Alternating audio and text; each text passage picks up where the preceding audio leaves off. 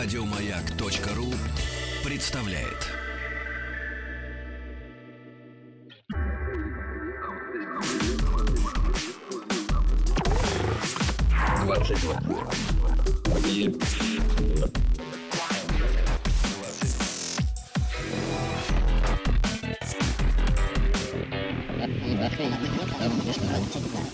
Объект 22. 22. Объект 22. Йога, гольф и садоводство. Наиболее благоприятные и успокаивающие виды активности для человека. Ученые изучили, как то, что мы делаем, влияет на сон, исследовали огромное число людей, 430 тысяч человек, и вот вам, пожалуйста, садоводство. А хуже всего, кстати, на сон влияют домашние дела и дети. Я бы, конечно, добавил сюда еще один элемент, но это вряд ли активность. Это уже скорее активы. Я Евгений Стаховский, и тут уже Елена Ведута, доктор экономических наук, профессор МГУ имени Ломоносова, зав. кафедрой э, стратегического планирования. Здравствуйте, Елена Николаевна. Здравствуйте, Евгений. Как я рад вас видеть, вы себе не представляете. Я тоже вас рада видеть. Да, со времен нашей э, прошлой встречи прошло довольно много времени. Я же думаю, что же мне не хватает-то в жизни? И тут прям соскучился, ей-богу, честное слово. Спасибо. Но э, позвал-то вас, конечно, не просто так. Чаек это всегда пожалуйста. Но и я подумал, ну кто еще поможет мне справиться с, э, с одной стороны, настолько элементарным понятием, на которое мы порой даже внимания не обращаем, насколько он в нашей жизни присутствует, да, а порой как раз наоборот обращаем только на него настолько серьезное, целенаправленное вот это вот и порой совершенно чудовищное внимание, что забываем обо всем э, остальном. Коротко говоря, я очень хочу с вами поговорить о деньгах. С удовольствием. Тема интересная. Я весь ужас в том, что она такая огромная, что э, я долго думал, с, с чего бы начать и как к ней подступиться, и вспомнил, э, знаете, одну такую фразу, когда я сам грешен был, учился в институте, когда получил второе образование, и когда читали экономическую теорию, а, там было такое понятие, и наш профессор по экономической теории, а, она говорила, что ну вот есть такая расхожая фраза, и это не так. Все, что было дальше, я уже не помню. Что, что, но, вот- но вот я сейчас произнесу эту фразу, и мне просто интересно, что вы скажете по этому поводу. А, что самое простое определение денег вообще, что деньги-это всеобщий эквивалент. И что действительно в каких-то словарных статьях, может быть, довольно давнего времени, присутствовало вот такое определение. Мы действительно можем или действительно не можем э, назвать деньги всеобщим эквивалентом. А, Ну, я бы сказала, с обывательской точки зрения мы можем так сказать. Все измеряется, к сожалению, в деньгах, и, как выясняется, в некоторых случаях даже совесть измеряется в деньгах. Поэтому можем сказать. Но на самом-то деле с деньгами надо серьезно разбираться. Потому что просто сказать всеобщий эквивалент – это ничего не сказать. Вопрос всегда состоит в следующем. А, Деньги, как любая другая экономическая категория, выполняют определенную функцию в каждой системе общественных отношений. Эта функция изменчивая. Что мы требуем от денег? Какие функции они выполняют? Это такой вопрос серьезный, очень глубокий. Но, с другой стороны, мы же все понимаем, что мы требуем от денег. Мы от денег требуем, чтобы они как можно в большем количестве к нам приходили и как можно меньшем уходили. Вот, казалось бы, единственная их функция. Да, но если их становится много, а продукта при этом немного, то, соответственно, цены будут высокие. От того, что денег у нас будет много, от этого жизнь наша не улучшится, а может даже ухудшится. Вот здесь первая уловка, потому что есть, и это известный психологический и экономический, наверное, э, такой эффект, что действительно человек склонен обращать внимание на ну, то, что называется номиналом, да, на какой-то вот э, фиксированный, ну, то есть на размер, на, на цифру, которая нарисована на купюре. А и только потом уже обращает внимание, что он может на эти деньги купить и может ли купить вообще. Потому что, как мы знаем, если в условиях, э, если мы живем в условиях, например, дефицита, то сколько бы у тебя ни было денег, они, собственно, у тебя совершенно лежат мертвым грузом и бесполезны. Ну да, потому что, говоря, о деньгах, мы всегда должны помнить еще и о том, сколько мы при этом зарабатываем в этих деньгах, и какие цены на продукты, на товары, которые мы можем купить. Это все три составляющие очень тесно связаны. Поэтому нельзя даже, так сказать, только про деньги, если мы забываем и про цены на товары, и про нашу зарплату, и про сбережения, можно к этому добавить. Поэтому, кстати, все денежные реформы всегда проводились, касались этих элементов. Три основных вот этих да. пункта. То есть э, всегда касались и зарплаты, ее, допустим, выплачивали в новых деньгах, и э, цен. Как правило, денежная реформа проводилась с тем, чтобы цены были нормальные. Не такие цены, при которых карточная система, а цены равновесия. То есть все продается и покупается. И э, денежная реформа приурочивалась обязательно еще э, к вопросу, что будем делать с займами, как их переоценить, которые были сделаны до этого, и к сбережениям. Сбережения тоже переоценивались по-разному. То есть- Сбережения частные или государственные? ну, как правило, это касалось сбережений физических лиц, потому что то, что происходит между предприятиями, их денежный взаиморасчет, это не столь интересно. Интересно именно то, что касается наличной валюты, поскольку именно за ней стоит как раз измерение валютного курса. А, Валютный курс определяется теми, э, ну, как мы часто говорим, паритет покупательной способности валюты, то есть что мы можем купить, какие товары, по каким ценам обеспечивают данную, данную валюту, рубль, например. У меня складывается Мгм. ощущение, что мы, в принципе, эм, с точки зрения экономики и пребывая в современных, э, например, реалиях, в принципе не можем говорить о деньгах вообще в отрыве от всего остального. Что это настолько глубокий а, элемент э, Системы. экономики, да, и Функция, системы. определенная функция в рамках системы. Ну, то есть, вот если вернуться, допустим, в прошлое, Мгм.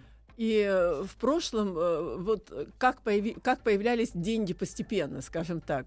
Вначале, помню, было первобытное стадо, которое вообще не нуждалось ни в каких деньгах. Там было натуральное производство, распределяли продукты в натуральном выражении, ни о каких деньгах речи не было. Но был прямой обмен. Вот Да, то, что мы сегодня называем обмен, бартером. э, да? Бартер, Мгм. да. Но затем, когда уже по мере развития специализации труда, то есть разделения труда, возника, э, ну, получилось так, что каждое стадо начинало специализировать на специализироваться на чем-то. И поэтому, когда представители а, двух разных стад встречались, между ними происходил обмен. При этом тоже в бартерном виде вначале. Как он происходил? Вот, допустим, э, один меняет э, представителя скота, неважно кого, овцу, а другой э, дает в обмен там несколько пудов пшеницы, неважно. Но при этом, когда пропорция определялась этого обмена, каждый знал примерно сколько времени, рабочего времени, было затрачено на производство э, вот этой пшеницы или, допустим, на выращивание овцы. Ну, конечно, нужно же как-то устанавливать вот, эти моменты. Поскольку они примерно понимали, при каких условиях достигается вот это равенство, э, складывалась пропорция обмена. А дальше, по мере развития общества, э, появились те самые э, деньги. Причем деньги в каком виде? Э, э, Вдруг увидели, что всем нужно, что жемчуг, например, может служить очень хорошим средством соизмерения вот, э, по стоимости вот этих разных товаров. Хотя, казалось бы, ну Да. жемчуг и жемчуг, кому он нужен? А У него, это- В общем, ни- в нем нет ничего. Да, камешек и камешек. это стихийно все Мгм. складывалось. Не потому, что жемчуг заявил, что я жемчуг и могу всех соизмерять. Это общество выдвинуло жемчуг в ка- качестве денег. То есть, а, вот здесь появился тот э, необходимость вот того всеобщего эквивалента Всеобщего как раз, когда мы эквивалента. должны что-то, Э, любой товар изменять в чем-то. Да, потому измерять. что это просто удобно. Мгм. Не так, что я должен искать, э, вот мне нужен какой-то товар, и я начинаю сам э, искать, вот я должен обменять свой товар на этот, потом тот товар еще на какой-то, чтобы получить то, что мне надо.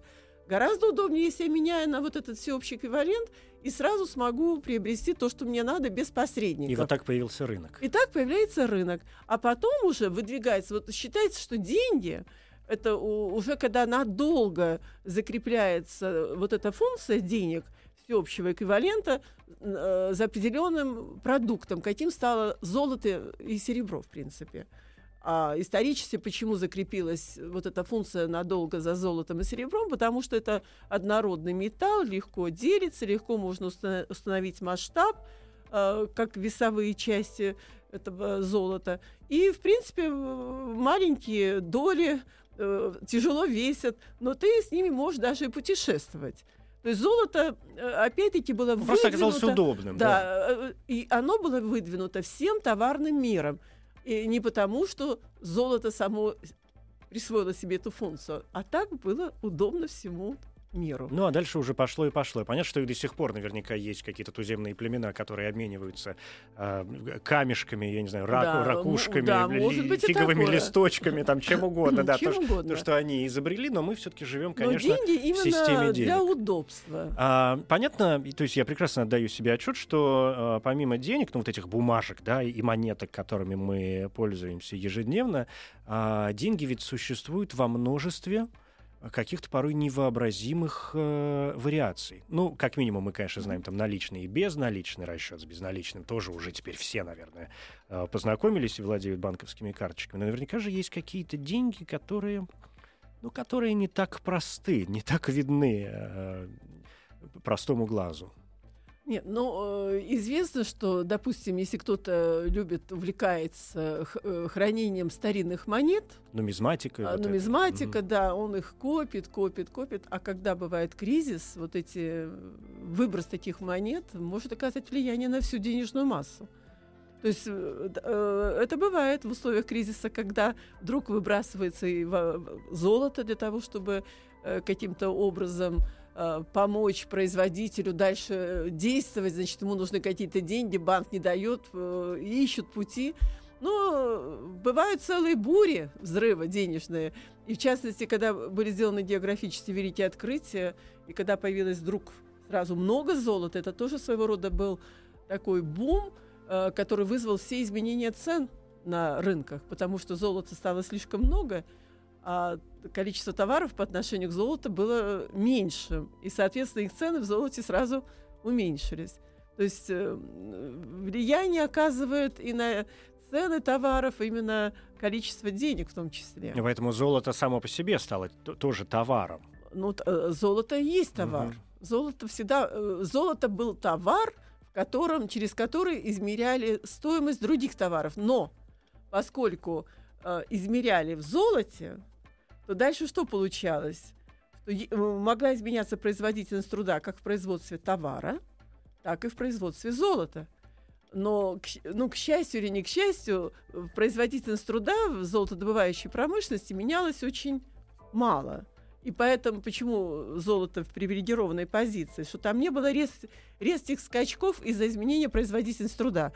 Но если все-таки золото начинали добывать более успешно по отношению э, к товарам, то, соответственно, опять-таки цена последних начинала возрастать, потому что как бы дешевела единица выпуска золота.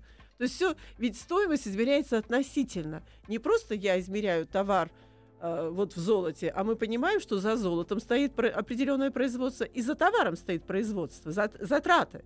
И если в данном случае какие-то затраты упали, то, соответственно, относительная стоимость данного товара в золоте тоже начинает меняться. И производство денег это ведь тоже затраты. Это была какая-то, я не помню, это байка или это на самом деле в какой-то стране была такая история, что м, стоимость э, денег была ниже стоимости, которые затрачивали на их производство. Что-то такое было какое-то Ну да, сумасшествие. но, да. но все зависит от того, что, э, что, что- что является деньгами. Ведь после золота появилось много бумажных носителей. На их производство, в принципе, э, в принципе, их производство ничего не стоит. Ну, это дешево. Слушайте, ну вот здесь зато важен сразу другой момент, потому что когда мы говорили о золоте, и все мы помним, да, читая, допустим, Мгм. даже какую-то там средневековую или не очень древнюю даже литературу, а, о том, что да, там золотые монеты, серебряные монеты и так далее, и так далее. Даже когда стали появляться банкноты, ассигнации и так далее, там же, если мы будем вспоминать, например, историю российских денег, написано же обеспечено золотом там, и так далее, и так далее. Но в какой-то момент, как мы все хорошо помним, сегодняшние ведь деньги не обеспечены никаким золотом, по большому счету. По сути, это просто бумажки, как, на которых э, есть какие-то водяные знаки и написана сумма в э, там, тысячу рублей, например. А, ну, кстати говоря, если взять доллар США, то на нем написано, что он обеспечен госдолгом США, что тоже означает, что он ничем не обеспечен. Вот в этой связи интересно вспомнить, как я всегда шучу, что самые обеспеченные деньги были у батьки Махно, э, на которых было написано, они обеспечиваются головой того, кто не желает их принять. В общем, но что бы я хотела сказать по поводу денег. Вот иногда нам кажется, мы больны вот этим денежным фетишизмом, что когда у нас много денег, то это очень хорошо. А на самом-то деле деньги выполняют, прежде всего, я бы сказала, э, функцию посредническую.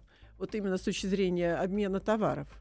Потому что, э, да, в деньгах выражают стоимость. Э, любой производитель, он заинтересован правильно посчитать свои издержки чтобы принять решение об эффективности производства того или иного товара. Сравнить опять-таки с ценами на рынке, которые опять-таки измеряются, э, представлены в денежном выражении. Ну, зачем делать то, что э, стоит да, дешево, да. Да. И э, с другой стороны, ведь начиная с тех еще времен, с простого товарного производства, это еще до победы капитализма, когда любой частник производил какой-то продукт для рынка, то есть производил товары, и он хотел продать этот товар – тем, чтобы купить нужный ему товар. И деньги как мимолетное звено в этом процессе. Он продает свой товар, получает деньги, и эти деньги передает на покупку нужного ему товара. И очень легко сразу считается необходимое количество денег для обслуживания всего товарообмена в обществе. То есть оно определяется как суммой продаж этих товаров, так и скоростью обращения денег. И никакого чуда здесь нет – Вообще с деньгами на самом деле никаких чудес нет. Вот второй пример, э, когда, допустим, э, вот Маркс во втором томе рассматривает проблему э, пропорционального развития экономики. Очень сложная проблема. Всего лишь на примере двух отраслей. Первое подразделение, которое производит средства производства, и второе подразделение, которое производит предметы потребления – я сейчас не буду идти в эти подробности, но он устанавливает те соотношения, при которых пропорциональность достигается. Это возможно вообще? А, нет, ну а как иначе? Как мы, угу. Вот если мы производим трактор, то мы понимаем, что есть определенные пропорции между разными его деталями, металлом, используемым на его производстве. Это все считается, так и в экономике все считается. Но я сейчас не об этом. Естественно, что в стихийно организованной экономике достижение баланса вообще невозможно. Но как там работает процесс обмена между двумя отраслями? А именно так, что капиталист, допустим, первого подразделения принимает решение, что мне нужны деньги, чтобы получить продукцию – от э, капиталиста из второго подразделения. Он кидает эти деньги, получает товар. Но и капиталисту второго подразделения пустота, деньги не нужны. Он возвращает назад тому, кто их бросил, в обмен на производимый им товар. То есть деньги просто обслужили этот обмен, и все, они никому не а, интересны. Обмен остался совершенно прежним, Никому. Конечно. Они просто э, обслуживают процесс взаимодействия и, э, как говорят в этом случае, золотые птицы вылетели откуда-то и точно так же туда вернулись за ненадобностью. И вот если вернуться теперь к нашей ситуации в нашей стране, у нас очень интересно э, возникла ситуация, когда доллары из США прыгают в нашу страну, ничем не обеспеченные, и возвращаются в виде счетов наших олигархов туда же, назад. Но они ничем не обеспеченные пришли. Тут очень много загадок. нормально никому деньги просто так не нужны. Это абсурд. Но я понимаю, да, вы говорите о том, что э, вот та самая, та самая расхожая фраза о том, что деньги должны работать, да, что да. если э, они появляются, они должны лежать каким-то мертвым грузом, где-то они должны способствовать э, развитию производства, э, там, труда, я не и знаю, вот какого-то и так возник... далее, вообще развитию экономики. Да. И вот отсюда возникает то, что я сразу сказала, мы должны понимать, функции денег. Деньги, которые выплачивают, допустим, работникам, это совершенно иные по своей функции деньги, нежели деньги, которые обслуживают развитие производства. Вот э, надо понимать разницу. Деньги, расходуемые как доход, и деньги, авансируемые как капитал. Это огромная разница в каком смысле? Значит, деньги, которые выплачиваем мы работникам, это своего рода как квитанция. Я получила столько, сколько я заработала.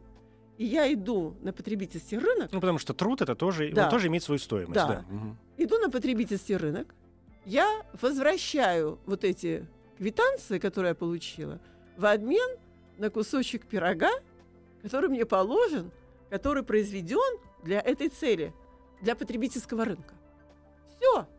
Эти деньги от, отслужили, вернулись обратно в банк, а потом предприниматель, предприятие опять берет эти деньги, чтобы выплатить рабочим, э, и, и в том числе в частности и себе, для того, чтобы он же тоже участвует на потребительском рынке, претендует на определенный доход, э, чтобы его растратить для себя. Вот в этом смысле мы говорим, деньги расходуются как доход, они просто обслуживают. Такой круговорот денег в природе, и все, да. И все, и мы о нем забыли. А соверш... И, кстати, вот именно за этими деньгами и стоит валютный курс. Именно те, которые обслуживают потребительский рынок. Потому что конечный продукт – это, собственно, то, что произведено для людей. А есть еще цепочка связи производителей. И между вот э, здесь получается, что если я авансирую деньги, на что авансирую? Я закупаю средства производства. Я авансирую на выплату рабочим зарплаты. Я авансирую. Потом производство работает, производит продукт. Продукт производит а, с определенной при, э, прибавочной стоимостью. И уже как, выходит из производства более тяжеленький продукт, чем я авансировал на его производство.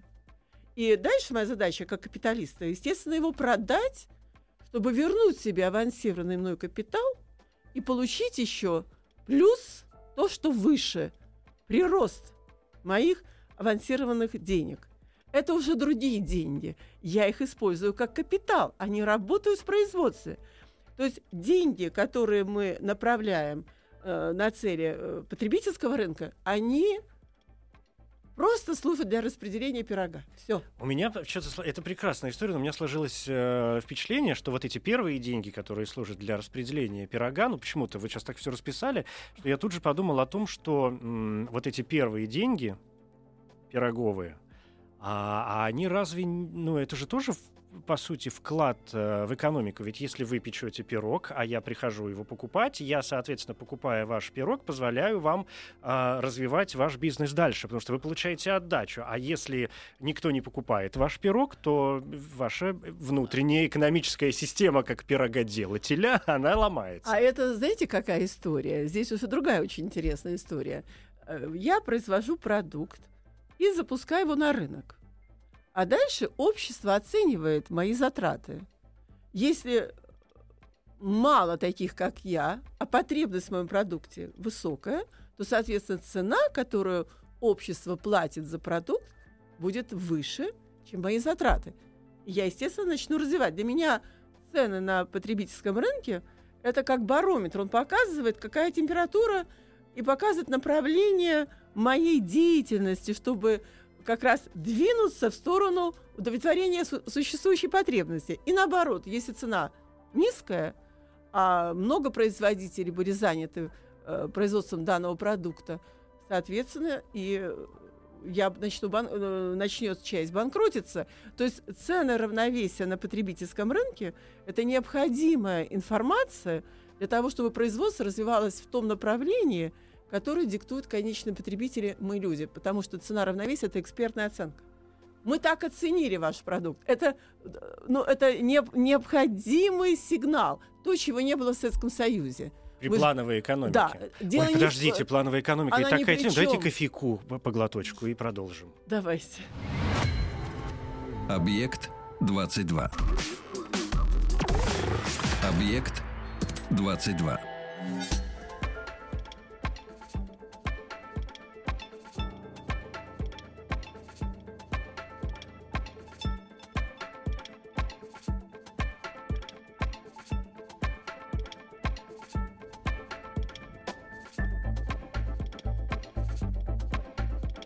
Елена Николаевна Ведута, доктор экономических наук. Говорим сегодня про деньги. Понятно, что э, поворачивает в одну сторону, то в другую, потому что ну, невозможно. Это же все взаимосвязано. Вы, мы так сделали шаг назад в, во времена Советского Союза, где была, безусловно, плановая экономика, но, как мне показалось, вы так как-то всплеснули руками, и у меня сложилось ощущение, что плановая экономика в данном случае к деньгам, в том смысле, в которых мы говорим, вообще не имеет никакого отношения. Никакого. Ну, по крайней мере, такого серьезного. А, никакого, потому что вопрос э, о розничном ценообразовании образовании решала партия. И было принято решение держать э, цены на потребительском рынке постоянными, фиксированными. Фиксированность это не значит стабильность, поэтому у нас и был дефицит. То есть э, получается, что это было некое политическое решение изображать всему миру, что у нас такие низкие цены, которые не соответствовали спросу и предложению, почему у нас и был дефицит. Но план как расчет производственных цепочек, которые обеспечивают выпуск конечного продукта, никакого отношения не имел к тому, как будет на потребительском рынке э, распределяться произведенный продукт по плану.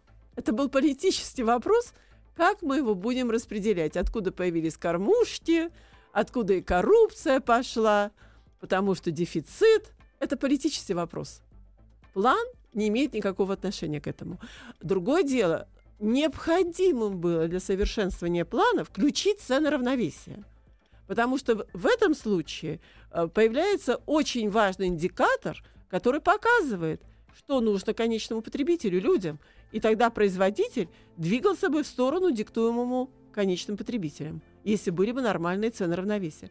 А когда их нет, когда отключаем обратную связь, тогда начинает чиновник диктовать. Он принимает решение сколько производить колготок, сколько колбасы на душу населения и все остальные уродства. Но сама идея планирования, расчета производственных цепочек здесь абсолютно ни при чем. Нельзя, э, вот люди, которые начинают так рассуждать, что в Советском Союзе не было нормальных цен равновесия, виноват план, это как раз те, которые вообще не понимают ни что такое план, ни какая функция розничных цен. Да, это понятно. Говоря о деньгах, безусловно, очень важным, ну, мне представляется вопрос э, валюты. В том смысле, что э, мы в самом начале поговорили о, камушках, соболиных шкурах и так далее, которые служили, может быть, каким-то мерилом в разные времена и у разных народов. Сегодня в наши времена у разных народов, безусловно, присутствуют такие же мерила. Мы все их называем деньгами, но где-то они называются кронами, где-то иенами, где-то э, э, долларами, где-то рублем, ну и так далее. Да, перечислять это можно бесконечно. Что, по сути, является те же самые камешки, просто разного вида, да, разного угу. цвета и с разными э, дырочками. Мундирах. Да, да, так, да. да, ну можно и так, наверное, сказать. И вот это ведь э, действительно очень важный момент. И вы, когда заговорили о валютных курсах, то есть в моменте какого-то вот этого денежного соотношения э, друг с другом разных э, камешков, когда один камешек с дырочкой вдруг начинает стоить несколько других камешек с дырочкой, по крайней мере, на том же самом рынке. Потому что э, валюта и, и валюта в обменном смысле выбывательством это тот же самый рынок. А, ну, я бы хотела сказать так, что когда-то еще древние вавилоняне, а, финикийцы, финикийцы, они сообразили, что торговать валютой – это наиболее выгодно, даже лучше, чем товарами. И э, как раз они и стали нарабатывать различные финансовые спекулятивные инструменты, которые бы позволяли им перераспределять производимые продукты в разных странах в их пользу. А, орден тамплиеров внес очень много э, как раз искусства и умения создавать такие ну, они в деньгах знали инструменты. Толк, да. И вот, в частности, если возвращаться э, к периоду 19 э, 17 века, когда Лондон э, был создатель фактически э, вот этой первой системы международных валютных отношений золотомонетного стандарта – а, стал навязывать эту систему всем странам мира. Вот, казалось бы, очень хорошая идея. Золотомонетный стандарт, он, по сути, предполагал, что э, без всякого контроля государства золотые монеты свободно двигаются по разным странам. И если, допустим, следуя тезису Рикардо, если у тебя экспорт больше, чем импорт, то в страну придет золото. В страну придет золото, значит, центральный банк может больше выпускать денег под золотое обеспечение. Это таков стандарт. И в стране от этого не увеличится количество товаров, оно пока такое же, значит, при большем количестве денег цены товаров вырастут, а значит, страну пойдет импорт. И наоборот. То есть, э, когда состоялась в Париже в 1867 году первая международная конференция о принятии золотомонетного стандарта как э, единой для всех системы взаиморасчетов между странами, это как раз в эпоху первой глобализации, то э, вот интеллектуальная мысль Великобритании, которая была в экономике тогда наиболее сильной, она сумела доказать всем, что, смотрите, никто не вмешивается. Золотомонетный стандарт позволяет свободно переплывать всем товарам и деньгам из страны в страну, и автоматически, без всякого вмешательства какой-то посторонней организации, достигается равновесие всех, плате... всех платежей между разными странами. Все одобрили, приняли решение и стали переходить страны к золотомонетному стандарту. Причем этот процесс завершился уже в начале 20 века, э, когда латинские страны были последними, а мы как э, с реформой Витта переходили к тому же стандарту. Что, какой плюс дал Великобритании переход на этот стандарт? Первое. Фунт стерлингов стал пользоваться самым высоким доверием. И с этого момента начинают развиваться потоки капиталов в другие страны, фонд печатается, рисуется все больше и больше, и не обменивается при этом, и не способен обмениваться на золото, как это предполагалось при э, соглашении в Париже. А почему? А потому что э, начинают осознавать, что то, что я, э, мою систему принимает весь мир, Лондон держит в своих руках банковскую систему, он самый надежный, у него самая надежная валюта, которой все доверяют, пытаются хранить там свои счета, а ведь банк – это банк данных. Я вижу все, чем занимается любой правитель э, мира. И э, мой фунт стерлингов, поскольку от меня идет мода банковское дело, я диктую, он пользуется наибольшим авторитетом. Никто же не будет потом в мире собирать эти фунты – и предъявлять мне, английскому банку, поменяй все эти фунты на золото. Нет, я начинаю, и с этого, кстати, начинает развиваться потоки капиталов. То есть я даю деньги кому-то в обмен на дешевые ресурсы с этих стран, э, но при этом я начинаю их рисовать все больше, и начинает возрастать дефицит платежного баланса Великобритании. Что такое дефицит платежного дефицит, а, баланса? А, сейчас я скажу. Значит, между вот страны э, взаимодействуют с другими странами по платежам, и э, вот эти взаиморасчеты показываются в платежном балансе. Если он идет со знаком минус, значит, я должна а другим странам. Если со знаком плюс, то мне должны. В сумме это ноль. Но в Великобритании начинает расти минус, потому что она больше запускает ничем не обеспеченных фунтов и не производит при этом товаров. Это... А как же колонии? А нет, ну колонии это, естественно, и туда запускали. Куда хотели, угу. они запускали. Но э, вот мысль сработала. А что же мешает мне рисовать свободно тот самый камушек, который я могу обменивать на, э, на один, что угодно и где на что угодно. угодно. Да. А оказывается, главное держать в руках вот эту систему, э, чтобы моя валюта был, пользовалась самым большим доверием и лежала в основе вот этих международных валютных отношений. Э, я более того хочу сказать, истинная причина Первой мировой войны и состояла в том, чтобы разрушить золото-монетный стандарт, потому что мешало вот это золотое обеспечение. Ведь недаром все говорят, точка отсчета новой эпохи – это от Первой мировой войны, потому что началась эпоха вот этого трюкачества. Я получаю право просто рисовать некую валюту, которая будет лежать в основе международных валютных отношений, и все будут хотеть мою валюту, потому что она объявлена ключевой и резервной. Во время кризиса автоматически всегда на нее возрастает спрос. Вот сегодня доллар, он объективно будет возрастать. Но самое интересное, когда спрос на него растет, э, пропадает там интерес что-либо производить, потому что так удобно. Ну, зачем что-то делать, если Да. можно торговать То есть, деньгами? э, тут такое вот это трюкачество потом бьет и по тому, кто это использовал. Ведь недаром же Китай все больше и больше расправляет плечи, потому что у него работает производство. Да. А юань... э, А- а вот, э, сам по себе-то никому не нужен. Я- Мы же не жулик- побежим сейчас покупать жулик, юани. э, рано или поздно будет наказан и очень жестоко. И поэтому жулик нервничает, он готов организовывать все, что угодно в этом мире, потому что наказание будет. Это вообще страшная история, когда кто-то берется вот за это трюкачество. И фактически все международные валютные системы, которые принимались в течение э, уже 20 века, как раз были нацелены на то, как уйти от этого золота, совсем оторваться. То есть то, что мы от него оторвались, это хорошо или плохо? Вы знаете, вот э, честно скажу, мне как-то меньше всего волнует э, вот эта сторона медали. Мгм. И когда мы начинаем увлекаться э, много золота, нам надо много золота. Понимаете, э, золото, запас золота, оно не работает. Работает то, что вкладывается в развитие производства. Работает то, что работает. То, да? что работает. Мгм. А если мы... э, Вот так Индия, она всегда увлекалась большими запасами золота. А в той же Великобритании, в США они никогда не увлекались.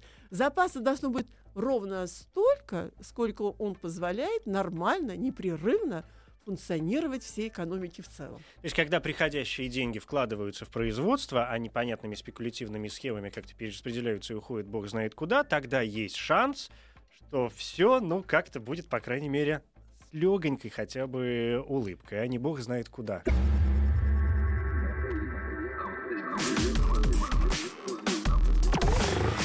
Объект 22. Скажите мне, пожалуйста, а что в этом смысле, ну, раз уж мы заговорили о валютах и вообще вот этих э, соотношениях, распределениях, перераспределениях, обменах одного на другой, продажи и покупки, мы же до сих пор это называем продажей и покупкой, да, как э, в 90-е э, появились эти валютчики, все мы знаем, где они стояли в каждом городе, все до сих пор помнят свои места, и это же это же было с точки зрения человека очень странно, когда люди стоят на улице и продают и покупают деньги, только по-другому Да. а, сделаны. Так и сегодня мы, в общем, продаем и покупаем деньги. А что в этом смысле а, Международный валютный фонд? Он же есть, и он же...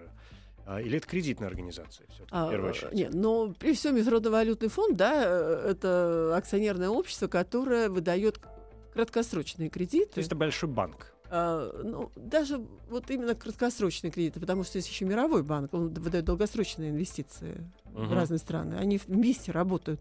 А функция вот такая, что если где-то в какой-то стране складывается неблагоприятно платежный баланс, вот эти взаиморасчеты для нее становятся отрицательными, он начинает к ней, к этой стране предъявлять уже претензии и э, может дать свои кредиты. Кстати, очень интересно, они у него тоже вот эти э, деньги под кредиты формировались. Это отдельная песня, потому что начиналось все с золота, с золотых взносов, а потом некоторые страны по- получили привилегированное положение, когда э, деньги, находящиеся в распоряжении у, у МВФ, которые он выдает как кредитные деньги, э, к ним были приравнены валюты избранных стран. То есть к золоту добавились нарисованные значки избранных стран, которые себя чувствуют сегодня гораздо лучше, чем те страны, чьи валюты не избранные.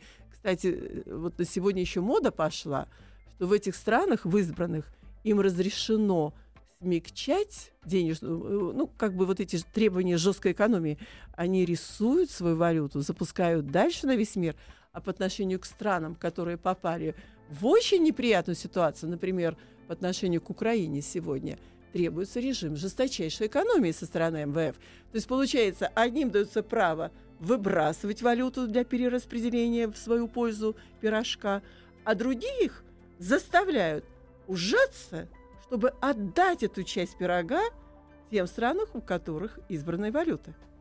Вот сейчас Но, прямо с другой стороны, такая с другой ситуация. стороны, это логично. Ну, э, это логично, если согласны те, кто ужатся ради тех, кто продолжает рисовать валюту, то это логично. Но по отношению к нам тоже периодически режимы экономии применялись. Вот, э, но я надеюсь, что больше не, не будут применяться. То есть тем дается право запускать мировую инфляцию, а другим право на то, чтобы ужиматься. Вот такая сегодня ситуация. Да, это понятно. Это понятно, конечно. Что, ну, продолжая разговор о деньгах, а, что в этом смысле представляет собой э, вообще тогда денежная система государства? Это настолько элементарная вещь, которая включает в себя вот эти вот разменные, скажем, деньги обывательские и, э, и бюджет, да? Но бюджет это вообще отдельная большая Нет, бюджет тема. это доходы Да. и расходы за период. Но они же исчисляются-то все равно в те, в- во Да, всем, да. нам в рублях, Ну, в долларах э, там, и Тут так как далее. раз вопрос о взаимодействии Центрального банка, Минфина. А, конечно, бы хотелось добавить еще Минэкономразвития. Три координирующих органа, которые должны работать все вместе э, вот в единой машине под названием правительство и тащить нашу экономику к светлому будущему. Тащить, какое-то очень хорошее слово. Да, было бы очень хорошо. Нет, ну потому что она пока что летит. Ну, конечно. Ее бы оттуда бы... В смысле, летит, она лежит. Ой, она продолжает, к сожалению, туда идти Все-таки. в глубину. ладно. Конечно. Ну, вам видней, да. И. э, как, э, и между ними существует, естественно, определенная взаимосвязь. Но э, вот в настоящее время э, действия очень разорванные. Такое создается впечатление, что у нас все эти три органа работают как бы в разнобой. Так оно и есть. Даже э, вот сегодня Центральный банк, например, он э, пытается держать процентную ставку высокой, может быть, начнет ее вынужденно спускать, чтобы у нас как бы производство заработало. Но вы знаете, в чем проблема? Даже спуская процентную ставку, производство не заработает. Мы получим еще инфляцию стремительную, а если стремительная инфляция будет, почему Центральный банк и боится это делать, так резко опускать ставку, тогда мы можем очень быстро перейти к натурализации экономики со всеми негативными последствиями. Поэтому он и пытается ее, с одной стороны, держать, сдерживать этот процесс. Другие говорят, отпусти, потому что предприятиям нужны деньги. Но на самом-то деле предприятиям, сколько сейчас не дай денег, не нарисуйте деньги. Вот многие говорят, какой ужас, нам никто не даст инвестиции, нам не дадут инвестиции там Запада. Я всегда говорю, да ради бога, я вам дам, нарисую я вам эти деньги. Дело же не в деньгах.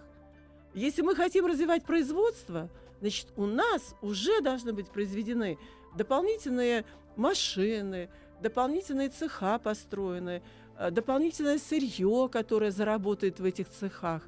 И тогда у нас действительно пойдет развитие производства. А того, что ты будешь насыщать деньгами, сколько угодно их выдавая, а за ними нет материального покрытия, куда уйдут в результате деньги? Да вот они туда. уйдут. Опять-таки, либо туда, либо в, свои, в свои руки, в частные. И с этими деньгами все бросятся разгребать тот самый маленький пирожок, который предназначен для нашего потребления. Вот эта функция денег. Мгм. Размести Мгм. пирожок. То есть вопрос как раз сегодня очень остро стоит. Как же нам все так скоординировать в системе производства, и, соответственно, э, деньги, как мерило затрат, будут участвовать в этих расчетах, но не будут выполнять функцию с точки зрения того, чтобы мы могли посчитать в них эффективность затрат и э, действительно рассчитать эту цепочку. А тогда уже э, и проблема будет решаться, что у нас инвестиции из фиктивных станут реальными. Сейчас же проблема эффективных инвестиций стоит не только у нас, она во всем мире стоит. Весь мир за- сегодня запутался и видит выход, опять-таки, в этих манипуляциях с деньгами, либо с финансовыми показателями, типа того, вот есть предложение, давайте поднимать налог на самых богатых. Ну, во-первых, вам никто не позволит на них поднять налог, и э, они могут из одной страны убежать в другую страну. Это не выход. Вот, опять-таки, мир столкнулся с тем, что он э, начинает переосмысливать, что-то надо делать, иначе мы можем повторить сценарий вернуться к Первой мировой На сто лет назад, да, безусловно. Но когда вы говорите, э, и совершенно справедливо, о м, вот этих э, моментах, о, о средствах производства, о возможности вообще а, производства, ведь действительно, мы здесь сразу сталкиваемся с массой проблем, которые оказываются снова завязаны на деньги. Потому что здесь у нас встает вопрос А. Коррупции непомерной. а, Б. Отсутствие... Все разучились работать, попросту говоря. Специалисты. Где они? Где? Где кто? Вот Да. поэтому... мгм. С, а, и вот это очень важный момент, который вообще, вообще может стать отдельной темой отдельного разговора. А, один из ключевых э, двигателей, наверное, экономики, как мне кажется, или вы меня сейчас поправите, это вообще конкурентоспособность. Что ты можешь произвести такого, что все вдруг бросятся у тебя это покупать, потому что ты вдруг делаешь это лучше всех. А ведь в сегодняшнем мире покупают только то, что ты делаешь лучше всех. Если Apple сделали лучший в мире телефон, поэтому у них и продажи сумасшедшие. Если, там, я не знаю, BMW сделали лучшую в мире машину, то и у них продажи там сумасшедшие. Ну и так далее, да, примеров здесь может быть э, масса. Э, я все прекрасно понимаю, что BMW э, там лучше, что-то там лучше. Но, опять-таки, учитывая, что санкции нарастают, и они будут нарастать, нам придется производить продукцию, которая хотя бы обеспечит нашу продовольственную безопасность. Вот-вот, ну а санкции-то мы все знаем, откуда взялись, да. А, да, и вы знаете, не так уж это плохо, потому что а, при всем при том, что где-то есть конкурентоспособная продукция, весь мир сегодня, а, к сожалению, живет таким образом, что экология в мире очень ухудшается. И с мир, этим тоже надо что-то Мир делать. становится опасным хаос развивается во всех странах мира. Значит, что-то в этом мире не то. То есть конкурентоспособность каких-то отдельных видов продукции, это не значит, что мир стал более конкурентоспособным лучше, да. по отношению к тому, каким он был. Спасибо большое. Елена Ведута, доктор экономических э, наук. Я восхищен и очарован. С нетерпением буду ждать нашей следующей встречи. Спасибо. Спасибо. Мне тоже приятно. Еще больше подкастов на радиомаяк.ру